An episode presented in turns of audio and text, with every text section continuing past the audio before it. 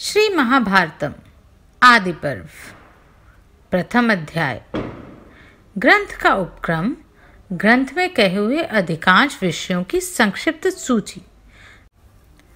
बद्रिका आश्रम निवासी प्रसिद्ध ऋषि श्री नारायण तथा श्री नर, उनकी लीला प्रकट करने वाली भगवती सरस्वती और उसके वक्ता महर्षि वेद व्यास को नमस्कार है।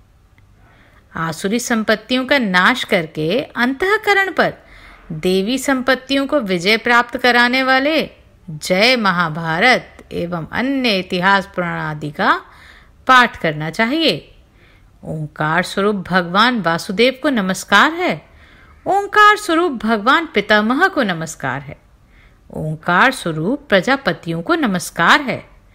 ओंकार स्वरूप श्री कृष्ण द्वैपायन को नमस्कार है। ओंकार स्वरूप सर्व विघ्न विनाशक विनायक को नमस्कार है। एक समय की बात है। नैमिषारण्य में कुलपति महर्षि शौनक के बारह वर्षों तक चलने वाले सत्र में जब उत्तम एवं कठोर ब्रह्मचर्य आदि व्रतों का पालन करने वाले ब्रह्म ऋषिगण अवकाश के समय सुखपूर्वक बैठे थे। सूतकुल को आनंदित करने वाले लोमहर्षण पुत्र उग्रश्रवा। सौती स्वयं कौतूहलवश उन ब्रह्म ऋषियों के समीप बड़े विनीत भाव से आए। वे पुराणों के विद्वान और कथावाचक थे। उस समय नैमिषारण्य वासियों के आश्रम में पधारे हुए उन उग्रश्रवा जी को उनसे चित्र विचित्र कथाएँ सुनने के लिए सब तपस्वियों ने घेर लिया।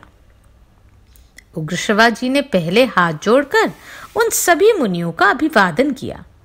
और आप लोगों की तपस्या सुखपूर्वक बढ़ रही है ना? इस प्रकार कुशल प्रश्न किया। उन सत्पुरुषों ने भी उग्रश्रवा जी का भली भांति स्वागत सत्कार किया।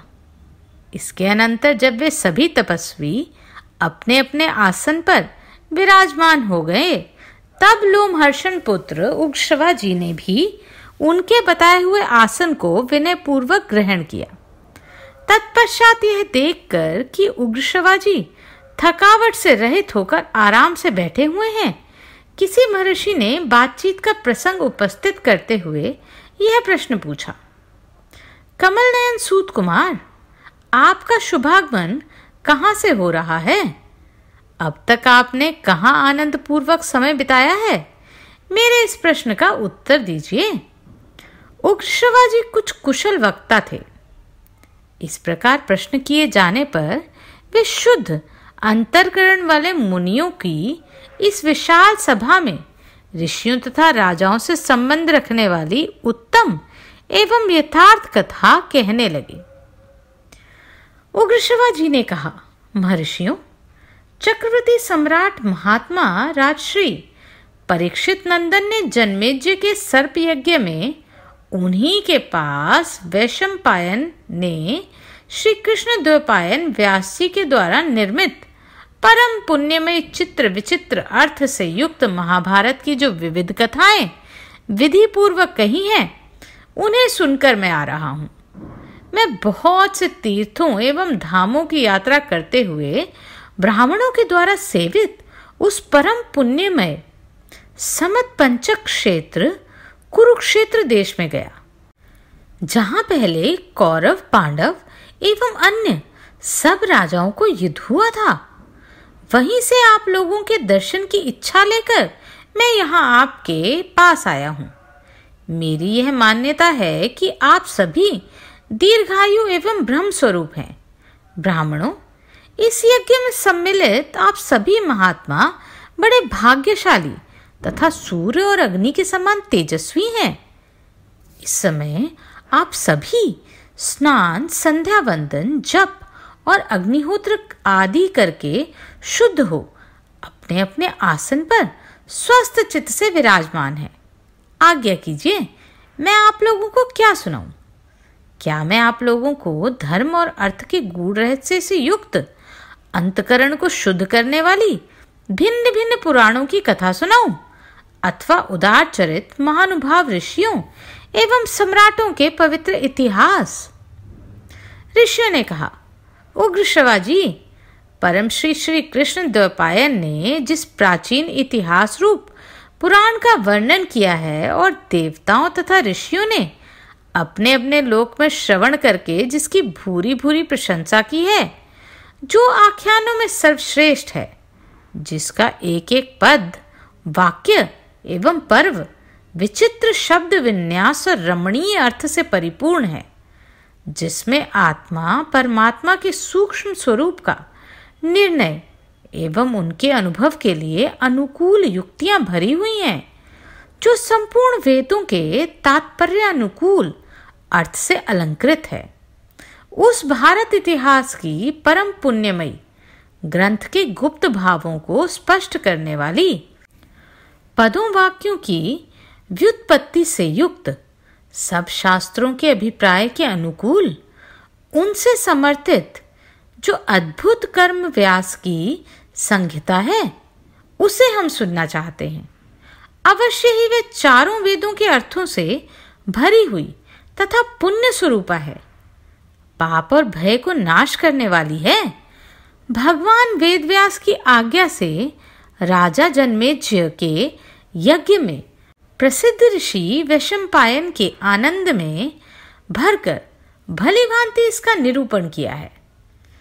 उग्र शिवाजी ने कहा, जो सबका आदिकरण अंतर्यामी और नियंता है, यज्ञों में जिसका आवाहन और जिसके उद्देश्य से हवन किया जाता है, जिसकी अनेक पुरुषों द्वारा अनेक नामों से स्तुति की गई है, जो ऋतु अर्थात सत्य स्वरूप, एकाक्षर ब्रह्म। प्रणव एवं एकमात्र अविनाशी और सर्वव्यापी परमात्मा। व्यक्ता व्यक्त, साकार और निराकार। स्वरूप एवं सनातन है, असत एवं सत। एवं उभय रूप से जो स्वयं विराजमान है, फिर भी जिसका वास्तविक स्वरूप सत, असत दोनों से विलक्षण है। यह विश्व जिससे अभिन्न है। जो संपूर्ण परावर अर्थात स्थूल सूक्ष्म जगत का सृष्टा, पुराण पुरुष, सर्वोत्कृष्ट परमेश्वर एवं वृद्धि क्षय आदि विकारों से रहित है, जिसे पाप कभी छू नहीं सकता। जो सहज शुद्ध है, वह ब्रह्म ही मंगलकारी एवं मंगल में विष्णु है। उन्हीं चराचर गुरु ऋषिकेश, अर्थात मन इंद्रियों के प्रेरक श्री हरि को नमस्कार करके सर्वलोक पूजित अद्भुत कर्मा महात्मा महर्षि वेद व्यास के इस अंतकरण शोधक मत का मैं वर्णन करूँगा। पृथ्वी पर इस इतिहास का अनेकों कवियों ने वर्णन किया है और इस समय भी बहुत से वर्णन करते हैं। इसी प्रकार अन्य कवि आगे भी इसका वर्णन करते रहेंगे। इस महाभारत के तीनों लोकों में एक महान ज्ञान के रूप में प्रतिष्ठा है। ब्राह्मण आदि, द्विजातीय, संक्षेप और विस्तार दोनों ही रूपों में अध्ययन और अध्यापन करने की परंपरा के द्वारा इसे अपने हृदय में धारण करते हैं। यह शुभ, ललित एवं मंगलमय, शब्द विन्यास से अलंकृत तथा वैदिक, लौकिक या संस्कृत प्राकृत संकेतों से सुशोभित है। अनुष्ठुप, इंद्रव्रजा आदि नाना प्रकार के छंद भी इसमें प्रयुक्त हुए हैं। अतः यह ग्रंथ विद्वानों को भी बहुत प्रिय है। हिमालय की पवित्र तलहटी में पर्वतीय गुफा के भीतर धर्मात्मा व्यास जी स्नान आदि से शरीर शुद्धि करके पवित्र हो, कुश का आसन बिछाकर बैठे थे। उस समय नियम पालन पूर्वक शांचित हो वे तपस्या में संलग्न थे। ध्यान योग में स्थित हो, उन्होंने धर्म पूर्वक महाभारत इतिहास के स्वरूप का विचार करके ज्ञान दृष्टि द्वारा आदि से अंत तक सब कुछ प्रत्यक्ष की भांति देखा और इस ग्रंथ का निर्माण किया। सृष्टि के प्रारंभ में जब वहाँ वस्तु विशेष या नाम रूप आदि का मान नहीं होता था प्रकाश कहीं नाम नहीं था। सर्वत्र अंधकार ही अंधकार छा रहा था।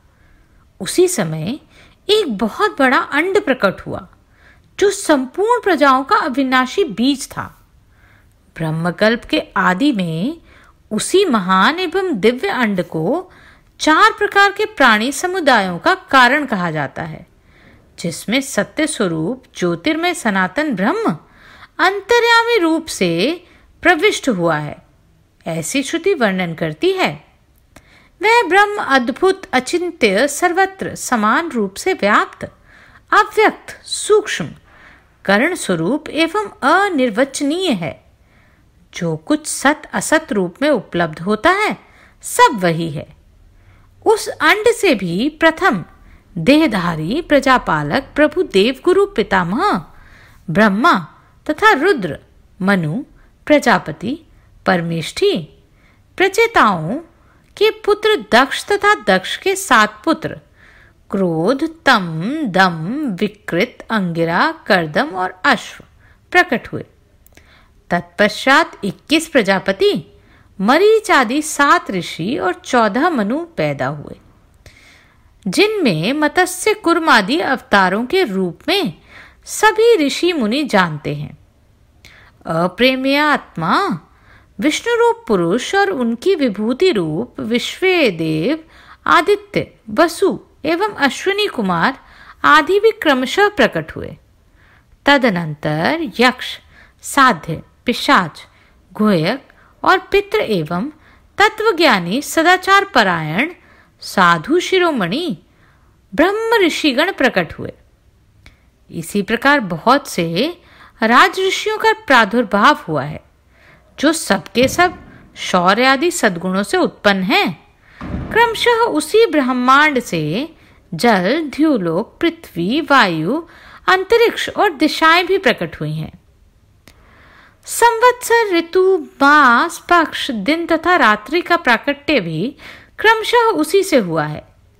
इसके सिवा और भी जो कुछ लोक में देखा व सुना जाता है, वह सब उसी अंड से उत्पन्न हुआ।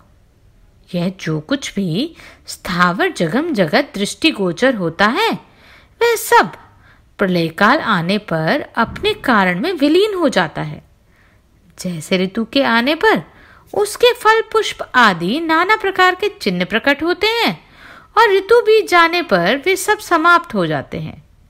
उसी प्रकार कल्प का आरंभ होने पर पूर्वत वे वे पदार्थ दृष्टिगोचर होने लगते हैं और कल्प के अंत में उनका लय हो जाता है।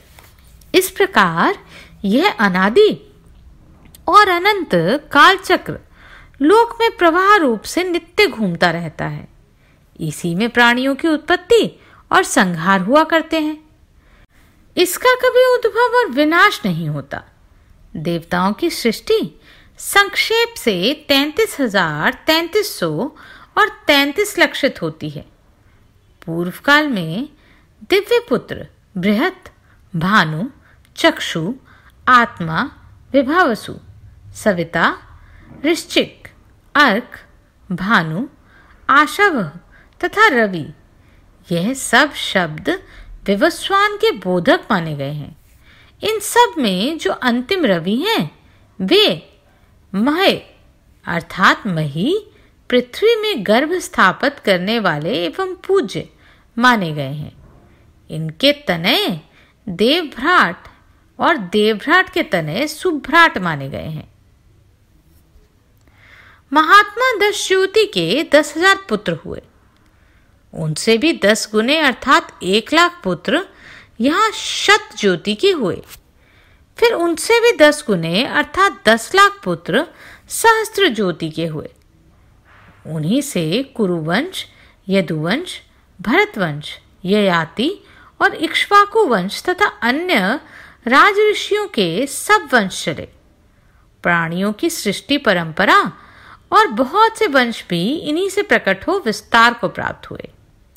भगवान वेदव्यास ने अपनी ज्ञान दृष्टि से संपूर्ण प्राणियों के निवास स्थान धर्म, अर्थ और काम के भेद से त्रिविध रहस्य कर्मोपासना ज्ञान रूप वेद, विज्ञान सहित योग, धर्म, अर्थ एवं काम, इन धर्म, काम और अर्थ रूप तीन पुरुषार्थों के प्रतिपादन करने वाले विविध शास्त्र, लोक व्यवहार की सिद्धि के लिए आयुर्वेद, धनुर्वेद, स्थापत्य वेद, गंधर्व वेद आदि लोक शास्त्र इन सभी दस ज्योति आदि से उत्पन्न हुए।